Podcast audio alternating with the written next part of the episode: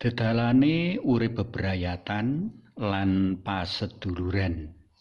Panglimbang 5 menit kapethik saka Injil Matius bab 18 ayat selikur tekan bab 19 ayat siji.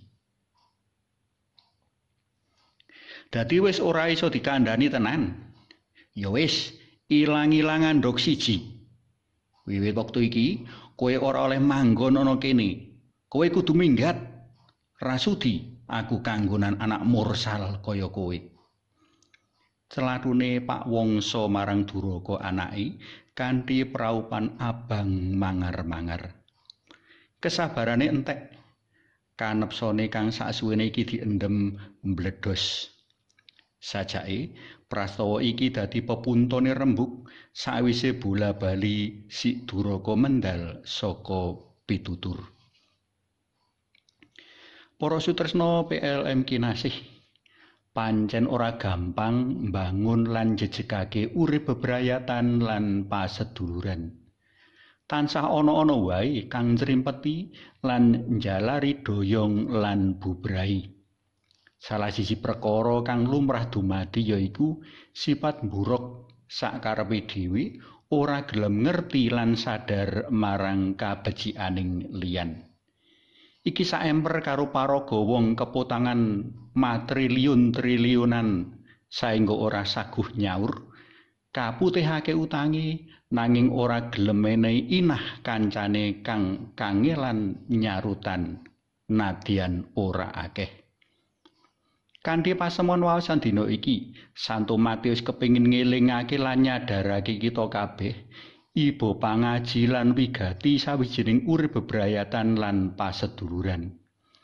Urip bebrayatan lan paseduluran bisa jejeg kukuh rikala rinunci dening sifat welas asih kebak ing pangapura. Tanpa sedulur lan berayat, urip mesti bubrah babreh ora karuan rekoso ketulo-tulo.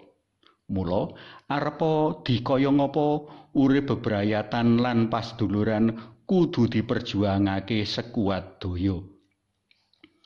Nyadari, ngakoni, banjur males kabecianing liyan kanthi glemene pangapura rikala kejeglong ing salah lan luput mujudake cara prasaja lan prayoga kanggo mbangun jejegake lan nyempulurake urip bebrayatan lan paseduluran.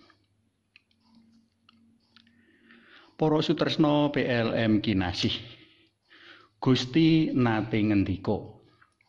Kowe iku sekabatku menawa nindakake dawuh-dawuhku. Dawuh dalam Gusti yaiku tresna tintresnan apura ingapuran.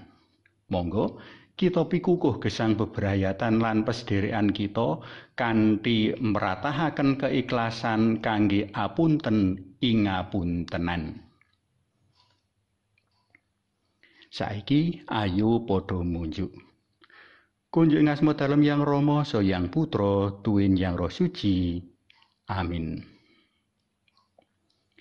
Gusti Gusti nyuwun kawelasan.